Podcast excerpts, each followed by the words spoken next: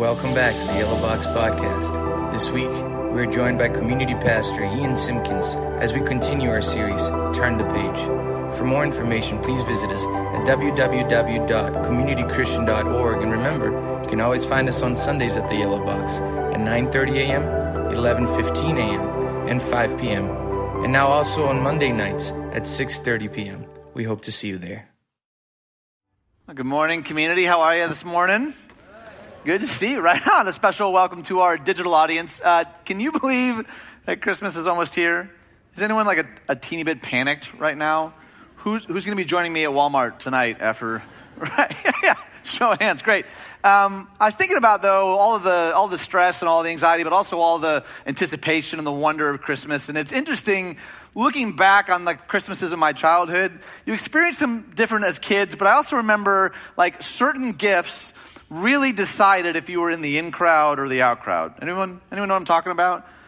Like when you swap stories at school the week after, once you got back from break, there really was like a like an in and out of gifts. And I, I was reminiscing about some of those gifts that for me really kind of they encapsulate this idea of like being in the in crowd. Maybe you can relate to some of these. The first gift that I thought of was Pogs. Anyone here have Pogs as a kid?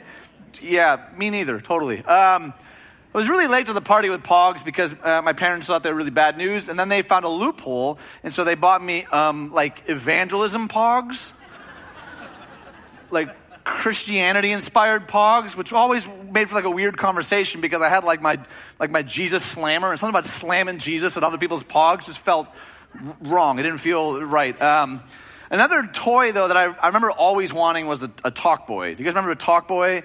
The, those things, for some reason, just seemed endlessly cool to me, not just because Kevin McAllister had one. I never actually got one, by the way.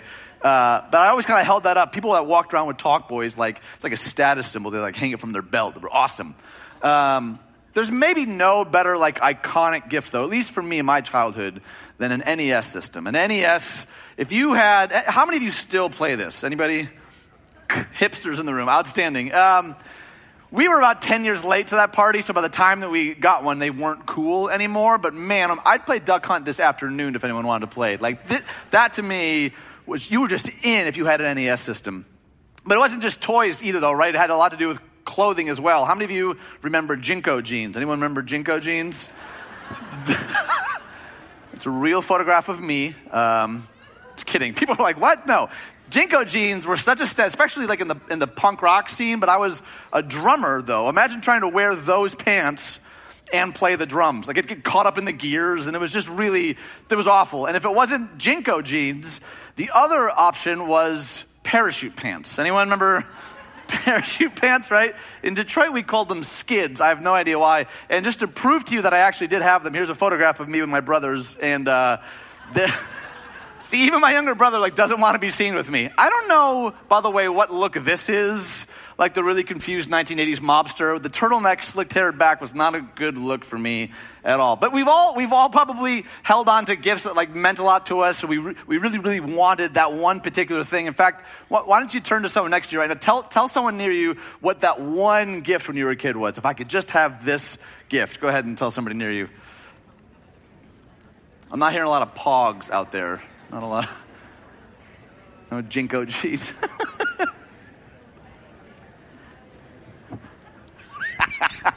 I'm hearing some really funny entries. Now, I, I bring that up for a specific reason. Because every culture at every time in history has had ways to determine the in and the out, the haves and the have nots, the ins and the outs. This is not a new idea that we would define the most and the least. In fact, maybe some of us have experienced one of those three categories sometime this last year where you felt like you were in the bad category, the bad option. Maybe you feel like you're in the have not category this morning. Because when you look at the people around you, either your family, your neighbors, your coworkers, you just seem to always feel like you're lacking, like you're missing something. Maybe Maybe this morning you feel like you're in the out category.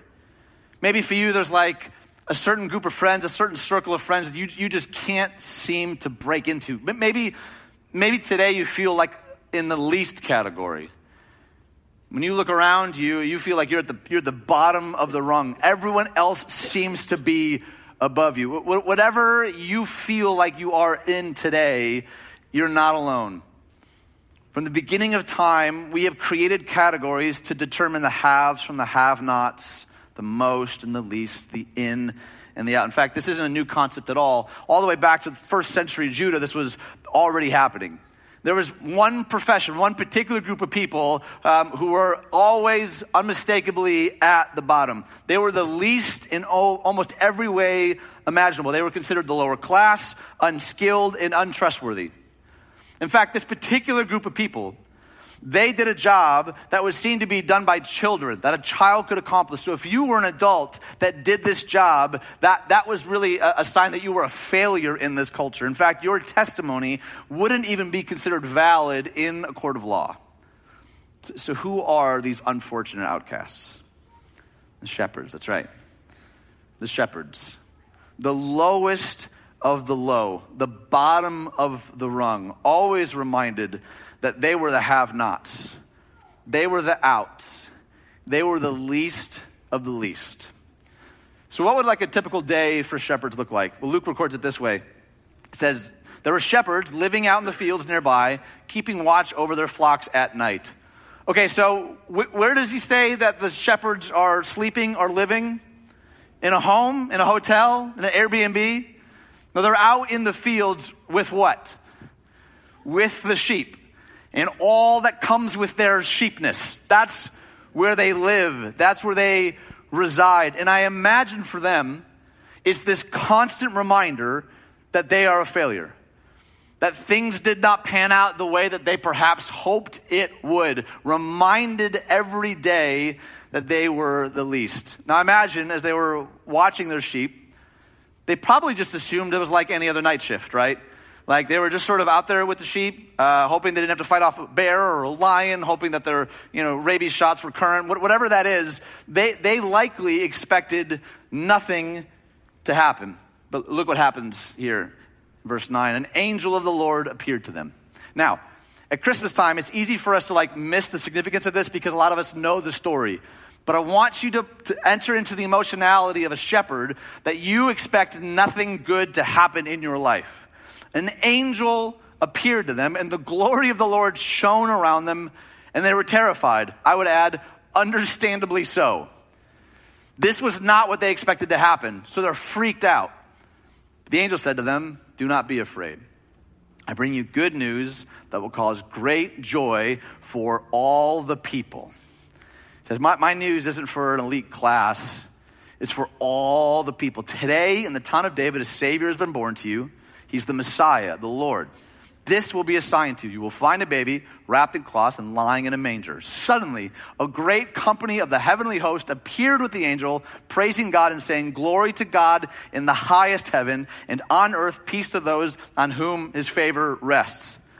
So, as if the announcement from the angel wasn't intense enough, he then invites like a backup band to join him as like some, one sort of final punch. They were not in any way, shape, or form expecting this to happen. They were the least, they were the lowest, they were the outs, they were the have nots. And all of a sudden, God sets in motion his plan to redeem the world. He breaks into our world through the person of Jesus. The infinite became an infant. He stepped down from eternity and entered humanity, and the world would never be the same. Now, as amazing as this announcement is, I think it's just as amazing to whom the announcement is given. We know the story so we anticipate every year the angel, of course, is going to go to the shepherds. But to give news like this, to declare that the Messiah, the long awaited Savior, would be coming, you would not likely give that announcement first to shepherds, to the lowest of low, the failures of their culture.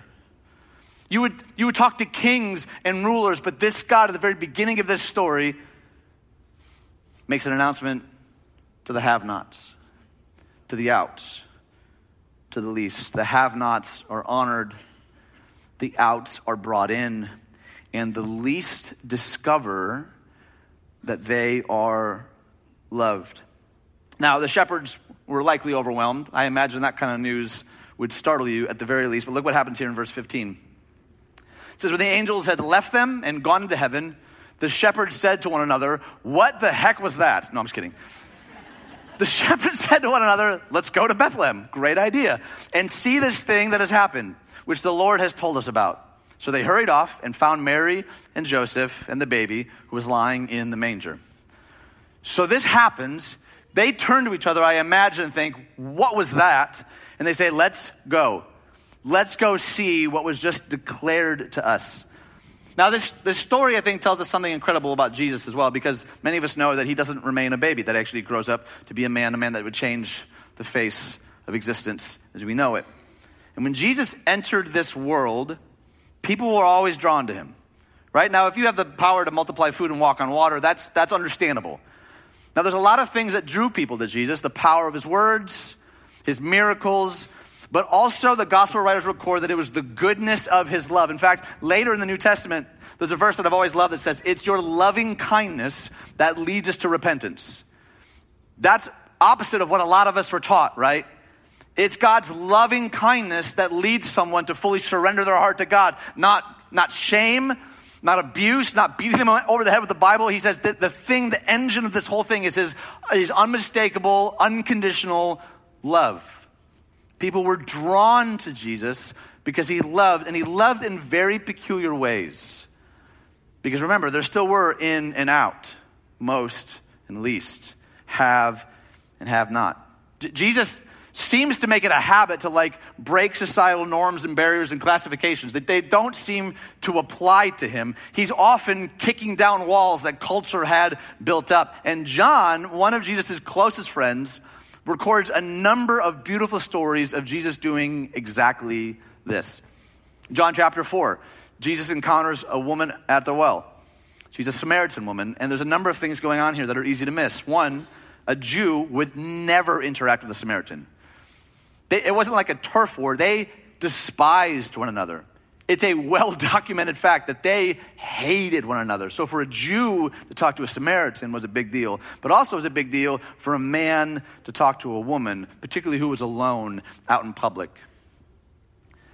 And he speaks to her. He says that he knows that she's had five husbands, likely cast aside by these five men, carrying all sorts of guilt and shame and heartache. And Jesus looks her in the eye and affirms her worth he looks her in the eye and declares that she's loved, that she's known. Jesus loves this woman that everyone else had rejected. In John chapter 5, Jesus encounters a man who had suffered from a disease for 38 years and he was unable to walk. I want you to imagine not being able to walk for 38 years. Uh, Jesus heals him, has compassion on him, and the guy's life is changed forever.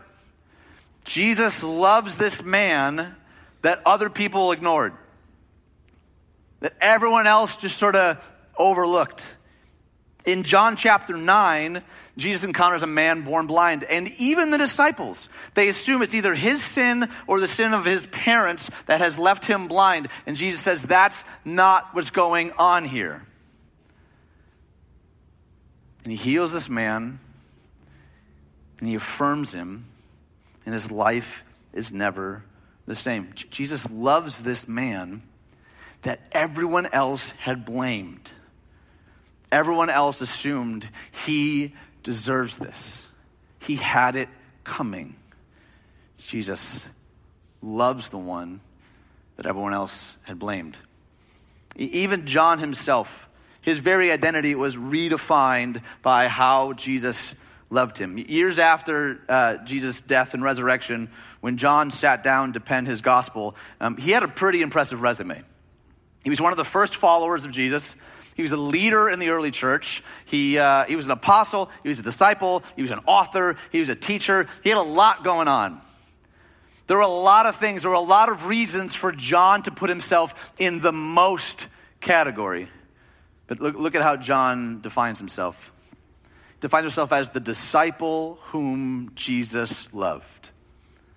Before status, before title, before accomplishment, he saw his primary identity as the one Jesus loved. I think that is absolutely radical.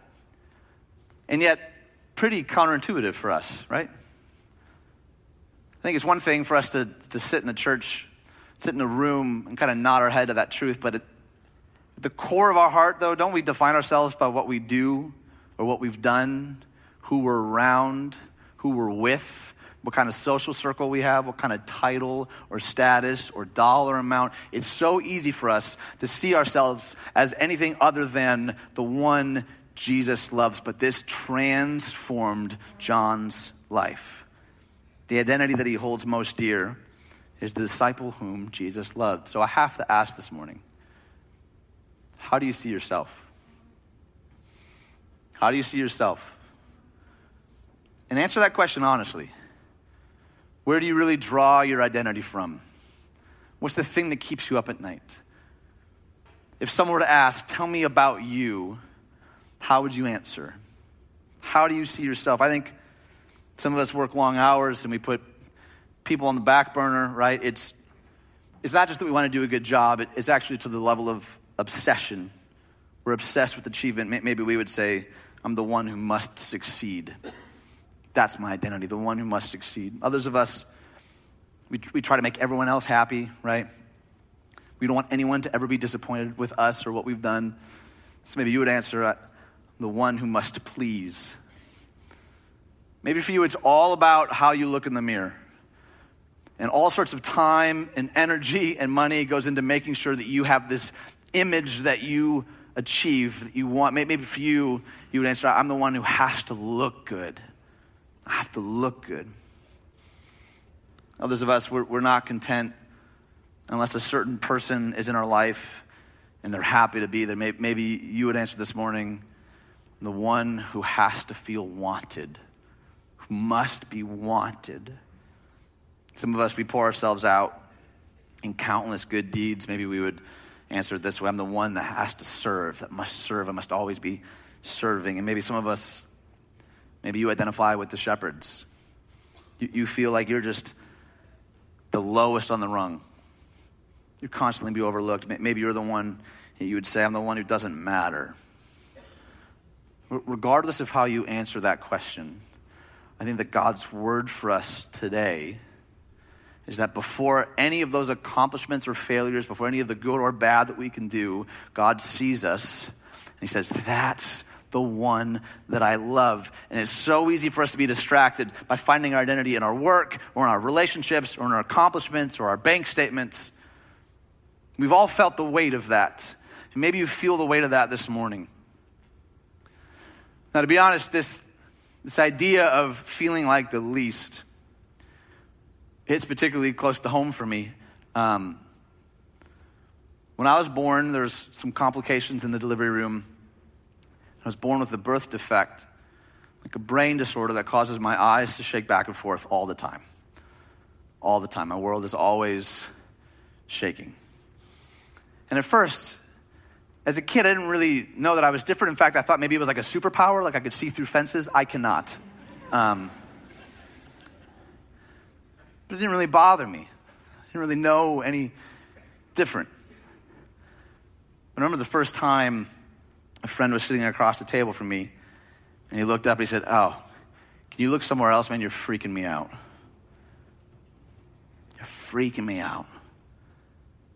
And that kind of that planted a seed not just of, of sadness for me, but also anger.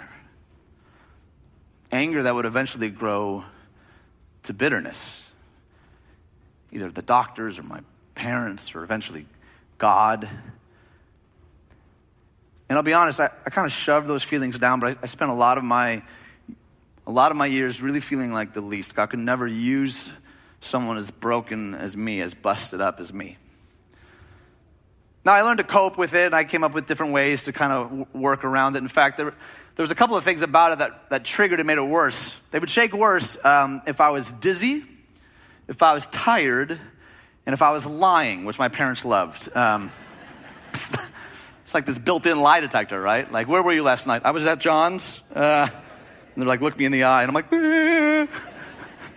go to your room. How do they know every time?